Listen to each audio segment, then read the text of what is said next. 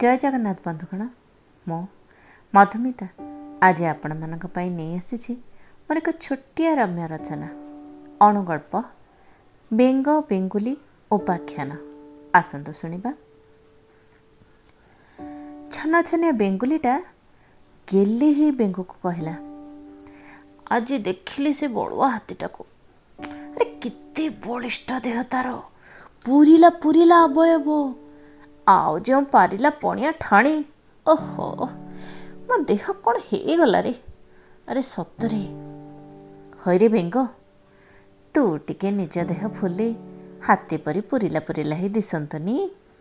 ତୋତେ ମନ ଭରି ଗେଲ କର ପକାନ୍ତିରେ ଏତିକି କହି ଶିଉଳି ଉପରୁ ବେଙ୍ଗ ପାଖକୁ ଆଉ ଟିକେ ଲାଗି ହେଇ ଆସିଲା ବେଙ୍ଗୁଲି। ସକାଳ ଖରାର ମଜା ନେଉ ନେଉ ବେଙ୍ଗୁଲି ପାଟିରୁ ଏତିକି କଥା ଶୁଣି ବେଙ୍ଗ ଚିହିଁକି ପଡ଼ି ଘୁଞ୍ଚି ଯାଇଗଲା। ମୋ ଖୁଡ଼ି ନା ଏମିତିକା ଭୁଲଟେ କରିଥିଲେ। ତାଙ୍କ ପିଲାମାନେ ହାତୀକୁ ଦେଖି ଖୁସି ହେଲାରୁ ମା ମନ ମାନିଲାନି। ନିଜ ପିଲାଙ୍କୁ ଟିକେ ଖୁସି ଦେବାକୁ ଯାଇ ପେଟକୁ ଫୁଲେଇ ଫୁଲେଇ ଜୀବନ ହାରିଲେ।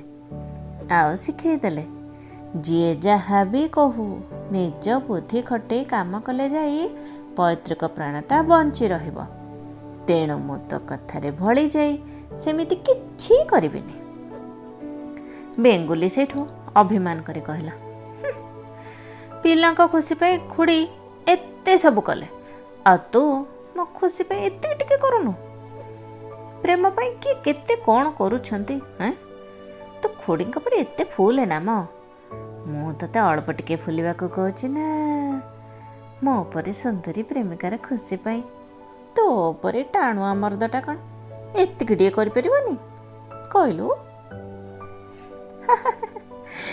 ବେଙ୍ଗ ହସି ଦେଇ କହିଲା ଲେ ନାଇଲୋ ବେଙ୍ଗୁଲି ତୋ ହନି ଟ୍ରାପ୍ ଭିତରକୁ ମୋର ଆସିବାର ନାହିଁ।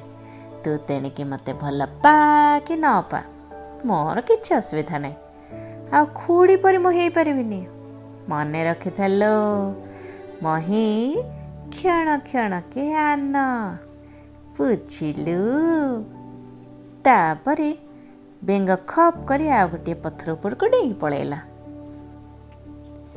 ଏଇଠି ଏଇ ଛୋଟ ଗପଟି ସମାପ୍ତ ହୋଇଛି ବନ୍ଧୁଗଣ ଆଉ ଆମ ସମସ୍ତଙ୍କୁ ଶିଖେଇ ଦେଇ ଯାଇଛି ଯେ ସବୁବେଳେ କାହାର ଗୋଟିଏ ଭଲେଇ କଥାରେ ଭଳିଯିବା ଉଚିତ ନୁହଁ ଭଲେଇ ହୋଇ ବହୁତ ଜଣ ବହୁତ କିଛି କହିବେ କିନ୍ତୁ ଆମେ ଜାଣିବା ଆବଶ୍ୟକ କ'ଣ କରିବା ଉଚିତ ଆଉ କ'ଣ କରିବା ଅନୁଚିତ ନା କ'ଣ କହୁଛନ୍ତି?